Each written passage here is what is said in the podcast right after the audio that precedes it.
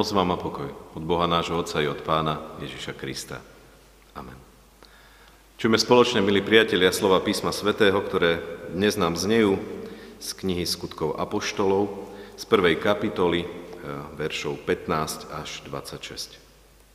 V tie dni povstal Peter v kruhu bratov, bol tam zástup ľudí, asi 120 duší a prehovoril – Mužovia, bratia, muselo sa naplniť písmo, ako predpokladal Duch Svety ústami Dávidovými o Judášovi, ktorý sa stal vodcom tých, čo zlapali Ježiša. Lebo patril do nášho počtu a mal podiel na tejto službe. Ten si teda kúpil pole za mzdu neprávosti a zrútil sa dolu hlavou, rozpukol sa tak, že mu vypadli všetky vnútornosti. I dozvedeli sa o tom všetci obyvatelia Jeruzalemskí a preto pomenovali to pole vo svojej reči Akeldamach, to jest pole krvi. Lebo je napísané v knihe Žalmov, nech mu spustne príbytok, nech nie to, kto by v ňom býval. A jeho úrad nech prevezme iný. Preto je potrebné, aby z mužov, ktorí boli s nami za celý čas, kým pán Ježiš chodil medzi nami, počnúc od Jánovho krstu až do dňa, keď vzatý bol spomedzi nás do neba, Stal sa niektorý spolu s nami svetkom jeho skriesenia. Postavili teda dvoch, Jozefa, ktorý sa volal Barsabáš a mal príjmenie Spravodlivý a Mateja. Potom sa modlili takto. Pane, ktorý poznáš srdcia všetkých, Ty nám ukáž, ktorého si si vyvolil z týchto dvoch, aby prevzali túto službu a apoštolstvo, z ktorého vypadol Judáš, aby odišiel na svoje miesto. Na to im dali losy a los spadol na Mateja i bol priradený k jedenáctim apoštolom. Amen. Toľko je slov písma svätého.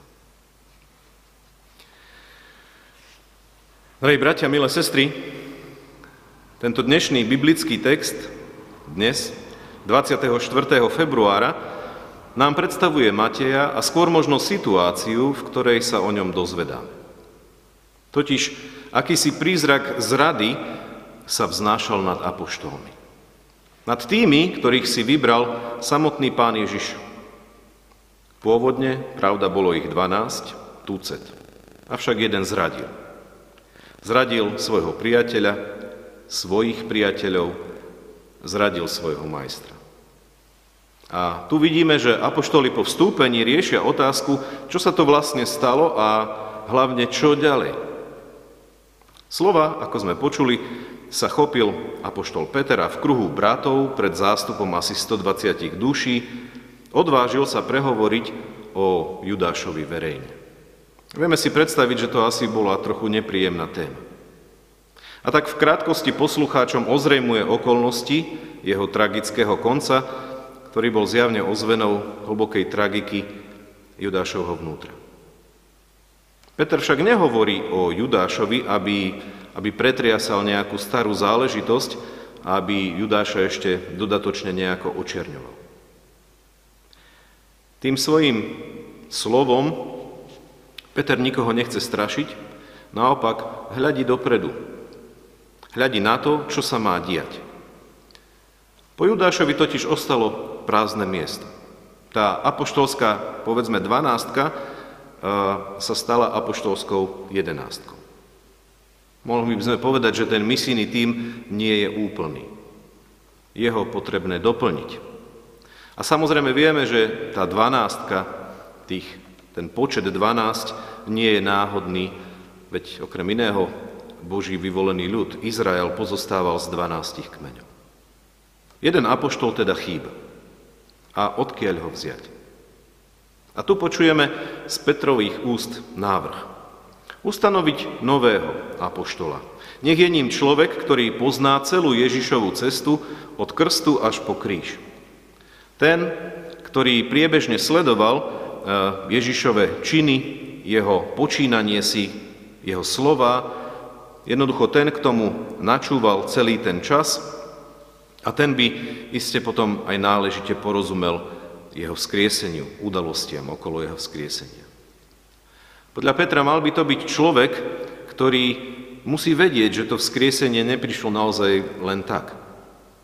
Mal by vedieť, že pána Ježiša vzkrieseniu viedla cesta lásky, obetavosti, cesta pokory a cesta utrpenia.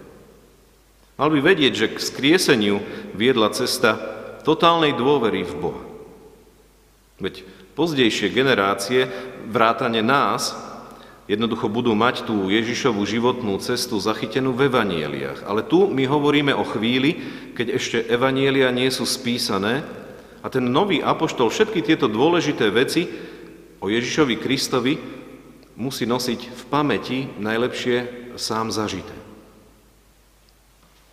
Počuli sme, že kandidáti do apoštolského úradu sa našli dvaja.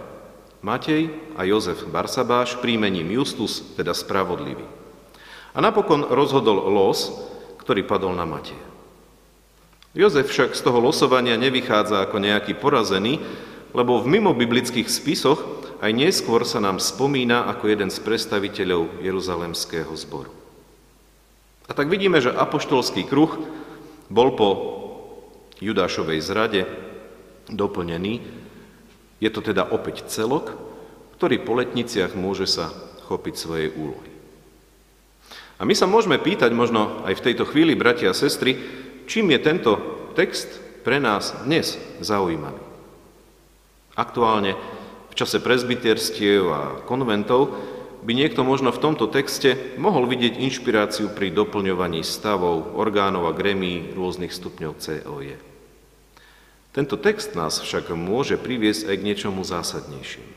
A síce, ako pracovať s Bibliou, ako pracovať s písmom. Peter nám takto vlastne ukazuje možný reálny dopad aj aktuálneho projektu PSV. Počúvajte slovo Božie. Teda počuť, poznať a v praxi žiť slovo Božie. Peter vo svojej reči použil dva biblické citáty. Zvolil dva verše z knihy Žalmov a aplikoval ich do vlastného života. A my vidíme a vnímame, že nechal sa nimi osloviť, potom nimi oslovil svojich poslucháčov. A taktiež z nich vyvodil aktuálne dôsledky. Najskôr, vďaka slovu Božiemu, chápe minulosť.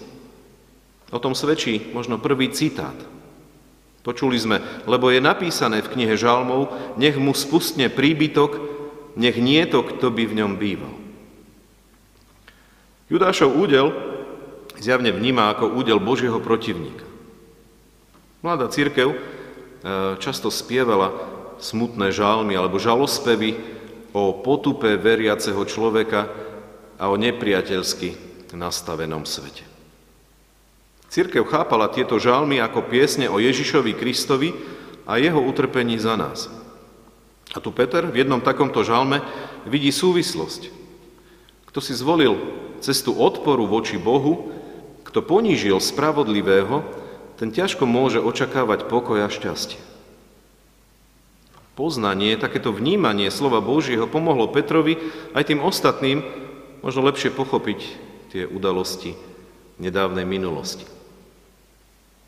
Preto si myslím, že je veľmi dôležité Bibliu čítať a naozaj úprimne nad ňou premýšľať. V čom dnešok súznie s biblickými dávnymi pravdami. Potom ďalej Peter v tom druhom citovanom verši hľadí do budúcnosti. Lebo takto sme čítali, jeho úrad nech prevezme iný. A teda písmo odhaľuje Petrovi úlohu. Naznačuje, čo je potrebné je potrebné ustanoviť nového apoštola. Samozrejme, podrobnosti tam nie sú nejako upresnené. Písmo napovedá, čo má byť, poskytuje obrysy. Ale na spôsobe a na realizácii sa už musia dohodnúť a taktiež to aj vykonať apoštoli, dnes môžeme povedať v tom širšom meradle kresťania. A to je vlastne ďalší krok, ktorý tu u Petra môžeme sledovať. Potom totiž, čo on a tí okolo neho našli pevné zakotvenie v písme, odhodlali sa k činu, akému si rozhodnúť. Ako konkrétne určiť, kto sa stane 12. apoštolom. A oni sa rozhodli. Ako sa rozhodli, tak aj vykonali. Vidíme, že dotiahli biblickú výzvu e, k realizácii, k uskutočneniu. Našli spôsob, ako splniť tú úlohu tak vidíme, že po porozumení toho, čo tam našli, čo ich oslovilo, prichádza aj samotné konanie. A tu vidíme, bratia a sestry, že ranná církev, rovnako ako tá naša súčasná církev, hoci nás delia stáročia, majú jeden spoločný kontext. A vždy to je minulosť a budúcnosť a ako žijem v prítomnosti. A tu nám naozaj písmo sveté pomáha zorientovať sa. Na jednej strane nám ukazuje závažnosť a možno niekedy aj nevážnosť e, mnohých vecí minulých, našich zážitkov a našich skúseností. Na druhej strane nám prezentuje a ponúka zasľúbenie a rovnako aj úlohu pre budúcnosť. Dá sa to celé povedať aj veľmi jednoducho.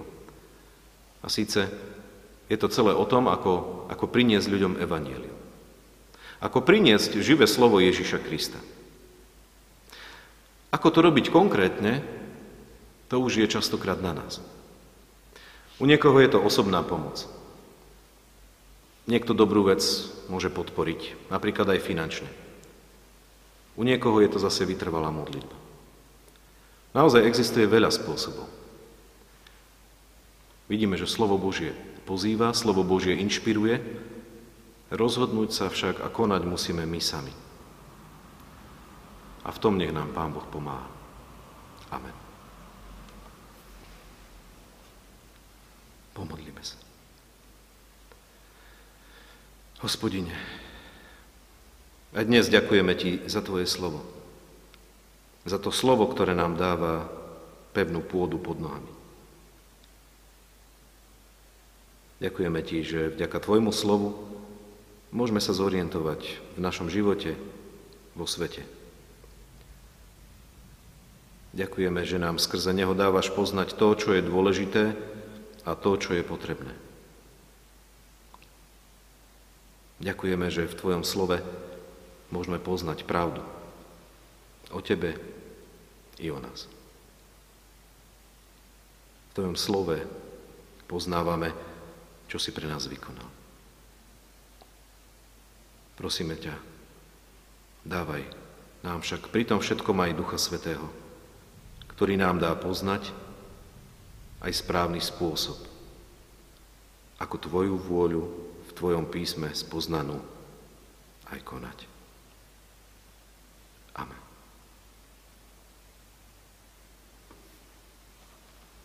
Primite požehnanie. Pokoj Boží, ktorý prevyšuje každý rozum, ten nechráni a zachováva vaše srdcia i vaše mysle. V Kristu Ježiši našom pánovi, na veky požehnanom. Amen.